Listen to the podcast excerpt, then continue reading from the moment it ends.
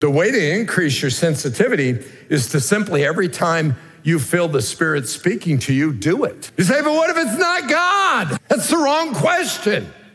What if it is? But if you quench the Spirit, you turn off the power and your sensitivity is forfeited. And wherever you and I, when we respond in obedience, when God speaks, there is always the power from Him to do something in the midst of our obedience. I want to talk to you in the next few moments, just briefly, and we're going to spend some time praying about growing in our sensitivity to the Spirit. Because a person can say they're filled with the Spirit, but that's not being this, that's not the same as being full of the Spirit. Because we all have the, the problem of we leak.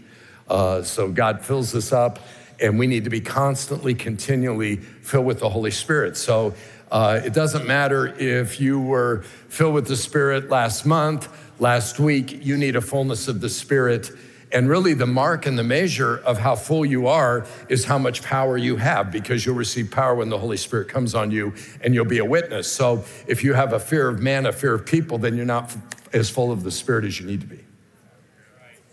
And if you've never been full with the Spirit, then don't write it off and don't let your background and don't let your questions consume you. Just say, God, I want all that you have, and I, I need to be filled with the Holy Spirit. As well, we could say that being filled with the Spirit doesn't necessarily make us sensitive to the Spirit. God wants us to have a consciousness of His presence in our life. And when you and I engage the Holy Spirit at that level, where we say, I want to be sensitive to you not just when I'm in church, not just when I have my prayer time, not just when I'm facing a problem, not when I'm just in, in front of a person, but I want to 24 7 have your presence on my life in such a way and my heart turned toward you in such a way that there's a constant communion with you. Back during COVID, I mean, people ask me at times, uh, uh, how do you see the start of all that's happened at James River? Really, if I'm going to trace it back, I'm going to take it back to 2021. During COVID, uh, I was preaching, might have been 2020. During COVID, I was preaching uh, in the fall at a, at a, uh, a gathering in, in Florida. And they'd asked me to talk about the Holy Spirit and the Lord really made alive to my heart in a unique way. John chapter 1 and verse 32, I'll read it to you. John gave this testimony I saw the Spirit come down from heaven as a dove and remain on him. John the Baptist is talking about Jesus. And he's saying, I saw the Spirit come down from heaven as a dove and remain on him. He just didn't come down on him, but he remained on him. I would not have known him except that the one who sent me to baptize with water told me, The man on whom you see the Spirit come down and remain. He is, is he who will baptize with the Holy Spirit. So the thing about Jesus that that by which he did, though he's the Son of God and could have done anything as God, Philippians chapter 2 is very clear that he set aside the prerogatives and the privileges of deity and did what he did through the power of the Holy Spirit to show you what is possible for any believer who is full of the Spirit. You get an idea of this in the gospel in Luke chapter 5, where it says this one day, he, that's Jesus, was teaching Pharisees and teachers of the law who had come from every village of Galilee and from Judea and Jerusalem were sitting there, and the power of the Lord was present for him to heal. How did he know that? He was sensitive to the Spirit. Jesus, though as God, he could have done anything, said in John chapter 5, I only do what I see my Father doing. So while he's on earth, he is functioning in the power of the Holy Spirit. He's sensitive to the Spirit. The Spirit of God remains on him.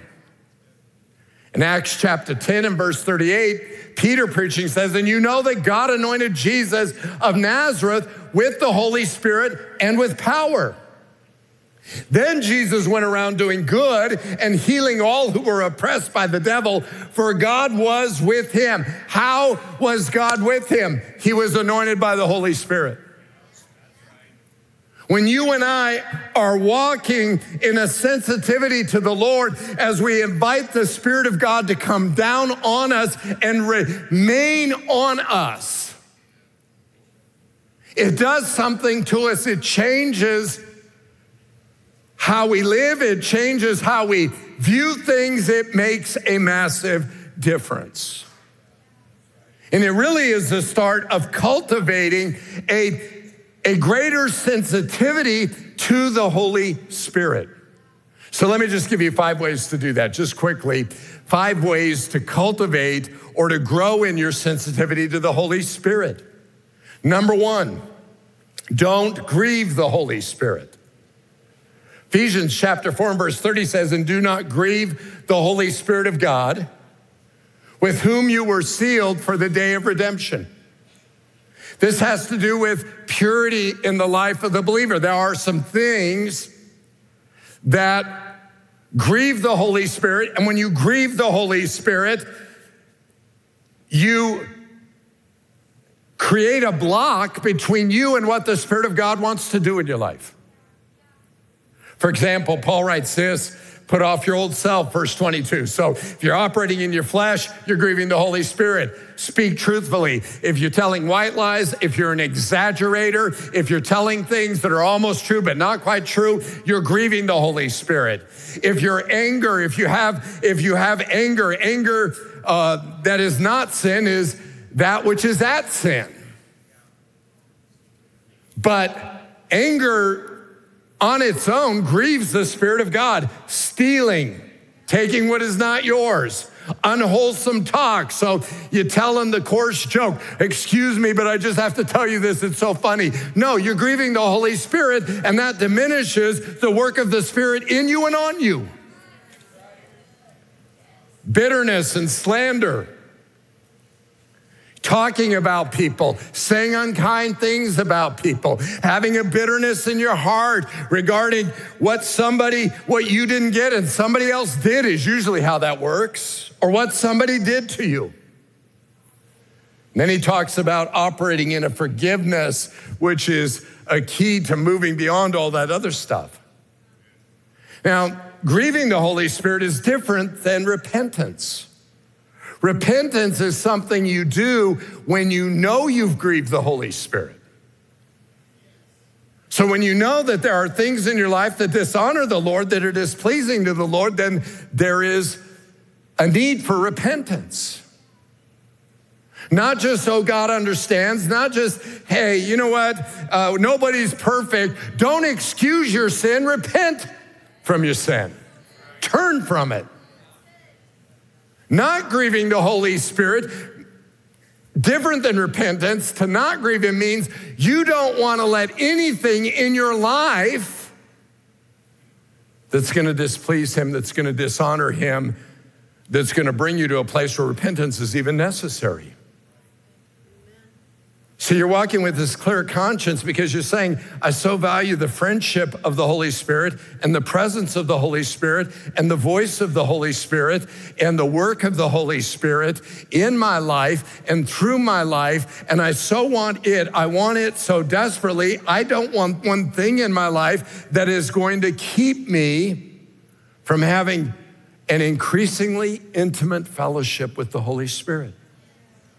So you guard not only your words, you guard your heart, you guard your thoughts because you don't want to grieve. You're constantly, it's, you're just aware of his presence. And anytime you feel that beginning to dissipate, you, you immediately are like, what, what's happened? What did I do? So that you can have that proximity to him and that ability to hear him and you can grow in that. Number two, don't quench the Holy Spirit. So grieving has to do with purity, quenching has to do with power. 1 Thessalonians 5:19 do not put out the spirit's fire. The ESV says do not quench the spirit. when the Holy Spirit is leading you to do something, if you say no, he will stop speaking. He's not, in my experience, going to argue with you. He's simply going to say it, and you either buy it or you don't. If you want to debate it, you diminish his voice and your ability to hear his voice in your life. And no amount of sensitivity can overcome disobedience to the voice of the Spirit. This, I would suggest, is something that foils a lot of Christians when it comes to really seeing God do powerful things in their life because they constantly want to argue with God until they can understand what He wants to do in their life. I, I, I don't see how that could be. Is that really you? Is that, and rather than, than cultivating a sensitivity that says, I know his voice and I'm gonna step into it. I don't have to understand it to follow it. It doesn't have to make sense to me to do it. In Acts chapter 8 and verse 29, the Spirit told Philip, go to that chariot and stay near it. So he's on the road to Gaza. They're going through a wilderness area. Philip's there. He sees a chariot apparently in a distance, or so he has to get near it. And the Spirit says, Go to that chariot and stay near it. He has every reason in the natural not to do it. I mean, he could say, this can't be God. It doesn't make sense. If he does that, he's done hearing from God in that moment. If he says, Well, I'm not an Ethiopian, obviously that guy's an Ethiopian. What if I don't speak his language? How could I have anything to say to him if he can't understand me? It can't be God. Or he's a royal official. I'm just a commoner. He, why would he ever listen to me? He wouldn't want to hear what I have to say. Or he could say, he's an Ethiopian. He's probably a pagan. I'm a Jew. I, I don't know how we would have anything in common at all. And I don't know why going up there would be this can't be God because it makes no sense to me. But he goes. And that not only results in the Ethiopian getting saved, but it opens Philip's life up to a greater work of the Spirit of God in him and a greater experience of God's power. It's very interesting. Read it. When they came out of the water, the Spirit of the Lord suddenly took Philip away, and the eunuch didn't see him again, but he went on his way rejoicing. Philip, however, appeared at Azotus, which is Ashdod in the Old Testament. So he goes to a whole different, whole different place. I mean, honestly, for some of you husbands shopping with your wife at the mall, the quickest way out of there is to go share Christ. You might end up at the Chiefs game. I mean, who knows? it should be a really good thing this weekend, wouldn't it? You say, but what if it's not God? That's the wrong question. What if it is? And wherever you and I, when we respond in obedience, when God speaks, there is always the power from Him to do something in the midst of our obedience.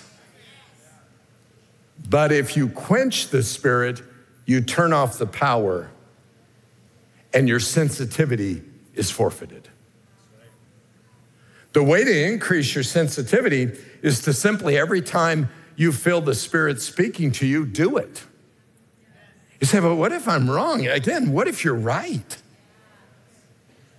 And too many times, Christians talk themselves out of the will of God and out of an opportunity to experience God's power in their life and through them in the life of another person because they debate it down to where faith is gone, sensitivity is lost, and God's power is dissipated.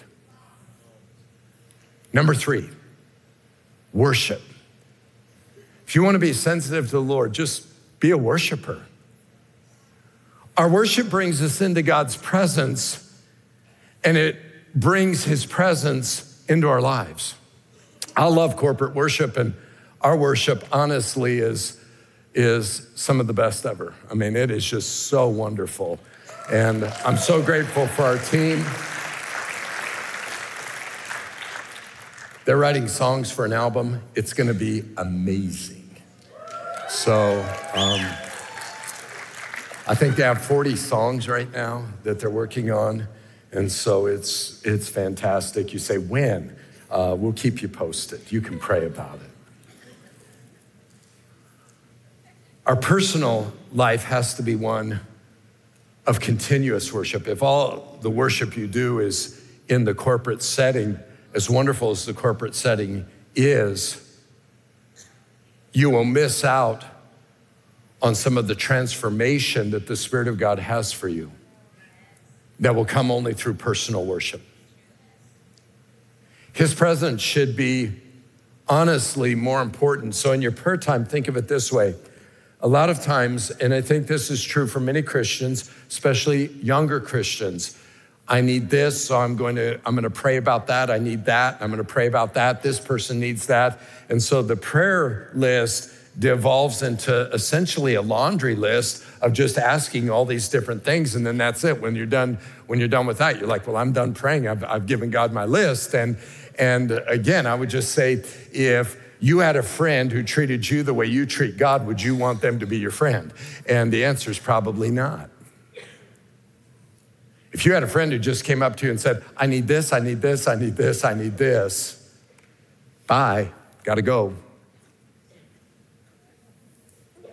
A relationship with God is, is being, a relationship is being with somebody. God desires to be with you. The way you cultivate sensitivity is it's, it's just like, you know, Debbie and I have been married over 40 years, and, and now at this point, we could we can pretty much finish one another's sentences. We know what one another's thinking even before they say it. There's just that sensitivity, or we can sense the other person's mood without anything ever happening. And I'm not talking about, I'm talking about the subtleties of mood, not the obvious things when you can tell somebody's sad or something. You, you can sense that because you've spent time with a person. And that's the way it is when you're, when you're walking with the Lord. There, the, the Holy Spirit has moods. And the only way you'll ever learn the moods of the Holy Spirit and the ways of the Holy Spirit is if you spend time with the Holy Spirit. And one of the best ways to do that is to worship, just to worship God. Derek Prince, he's since gone to be with the Lord, but a great Bible teacher, said this If I have 10 minutes to be with God, I'm gonna spend eight of them worshiping, the other two praying. You say, well, why is that? Listen, you can pray for a whole lot of things in two minutes. I mean, if, if we just, I would encourage you to do this. I've done this before with our students. I've said, okay, I'm gonna, I'm gonna set my timer on my watch, and you got two minutes to pray, go. Think of how much you can pray for in two minutes. It's a, you can cover a lot of ground in two minutes. But the thing is to be in the presence of the Lord and to spend time with the Lord and to wait on the Lord and to listen to the Lord. I would suggest God will, you will hear his voice in worship almost more than any other place outside of maybe his word. Just be in his presence and he's going to talk to you. Just worship him. Worshiping the Lord is being with him. The Holy Spirit is not an it, he's a person. And he delights in interaction and relationship. He's a person to discover. He's a person to know. He's a, he's a person with whom you can have a friendship to enjoy. And all of that leads toward cultivating a sensitivity to the voice of God, the prompting of God, the working, because the Spirit of God speaks in a variety of ways. Not all of it is His word to your heart. Sometimes there's just a knowing, and you just know what you know. And how do you know it? Well, the Holy Spirit, you walk with Him enough, you know in an instant, God has put that in your, in your heart and your mind. Number four, take five minute breaks with, with God. Just stop periodically in your day to be in his presence. The psalmist writes this, and I love this My heart has heard you say, Come and talk with me. That's the heart of God for you. God wants you to come and talk with him. You say, Well, how much time? It didn't say, My heart has heard you say, Give me the next 10 minutes. It's come and talk. Just start talking to the Lord. And my heart responds, Lord, I'm coming. So there are times when you're when, when you're sensitive to the Lord, there are times you know, hey, I just got to stop what I'm doing. And, and it might not be work, it might be something else. You might be, you know, just at your house and you're doing something else, and all of a sudden the Holy Spirit is saying, I want to talk to you. And so you stop, you go where you can talk, where you can listen to Him. Psalm 16 and verse 8 I've set the Lord always before me.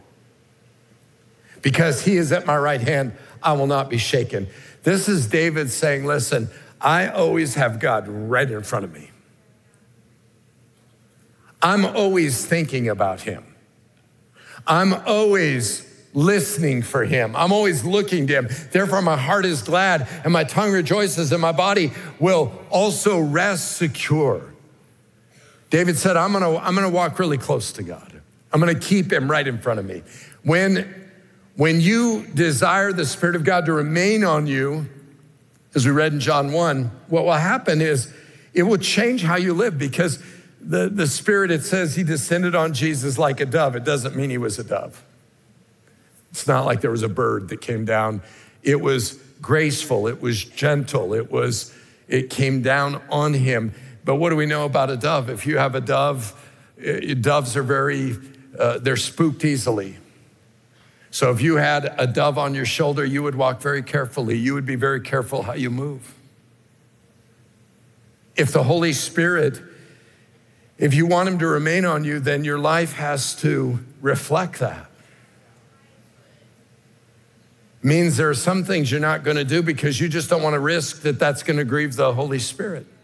Some things you're not going to watch. There's some places you're not going to go because when you go there, you can tell your spirit, you can tell in your spirit that that something is forfeited.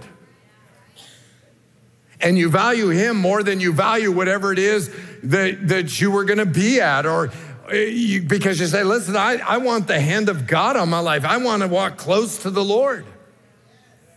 It, it really comes down to this what's most pleasurable to your heart? What do you really want?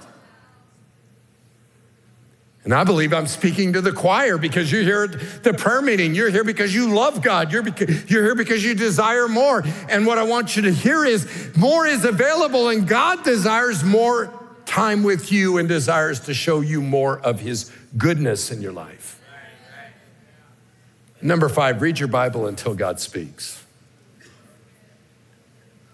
I have read, you know, I've, I've read the Bible, I've read different ways to read the Bible, different plans, and my default is the one year Bible. I mean, it's just, I've done it since I was, you know, 21 years old. So I read through it and then read through it and then read through it. It doesn't really matter what day of the year it is. I'm not interested in the day of the year. I'm interested in just reading as much as, as I can until I come to that place where God speaks. And you don't, you'd be surprised, you don't have to read that much before he starts talking. It's very interesting, and it doesn't matter how many times you've read it, he's gonna talk.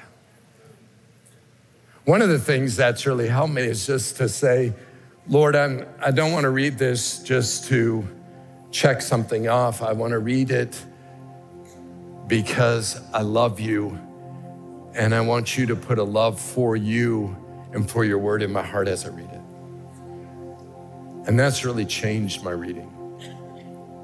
And what you do is you just read it, and then when, when something jumps off the page, and it will, there'll be a phrase, there'll be a verse, there'll be a story and something in that story, there'll be a statement. And when you read it, it will grip your heart. And when it does, stop and let the Lord work that into your heart. Better to have that moment than to, if you're reading the one year Bible, to finish that day. I mean, um, stop and let the Lord do something in you. Stop and let him change you. Stop and let him feed you. Stop and let him encourage you. Stop and let him convict you. Stop and let him do something in you that causes you to leave that time different, knowing him more and loving him more. And I would say this if you're if you're troubled or you're discouraged or you're filled with anxiety, Maybe you're depressed, pick up the Psalms and just begin reading in the Psalms till you see the psalmist saying what you feel in your heart. Just keep reading until you get there, and it won't take you that long. And then when you hear the psalm, when you read the psalmist saying what you feel inside, personalize it and say, God, that's me. And then just say it to God like the psalmist does, and watch what God will do in your life and watch how God will begin speaking to your heart and creating in your heart a sensitivity to the. Listen, these are, these are times where God is doing extraordinary things. And He's wanting to do extraordinary things not only in you, but through you. But if He's going to use you, listen, this is God using somebody is not a, a select club for a few. It we all we all get to play. It's God's heart that we all get to be active in being used by God. He wants to use you, but the, the key to that is, is just listening to him. And I would suggest, you know, we I love to watch the college students because we challenge them to pray before they go somewhere to ask God to, to show them who he's to speak, you know, who he's sending them to. And let me just say this I think that's a really good exercise for starting. However, I would suggest that as you grow in your ability to hear the Lord, then you move beyond praying for a single person and you recognize God is sending you to everybody. And you don't have to limit it to one person who has a, an ankle injury. And I'm not in any way diminishing that. Go pray for the person who has an ankle injury. You don't, I mean, pray for everybody. But in that moment, God will speak to your heart words for that person and the situation they're in. And if you're sensitive, you'll hear the voice of the Spirit. It'll just simply be a matter of your willingness to step out in faith and say what the Spirit has said to you. And when you do, it will change that person's life and it will change yours. And if God tells you to pray for somebody, you just need to assume God plans to heal them. Because He's not sending you to pray for somebody so nothing happens. He's sending you to pray because He wants to do something extraordinary in their life. But it all starts with just being sensitive to the Holy Spirit. Listen, revival is, is coming.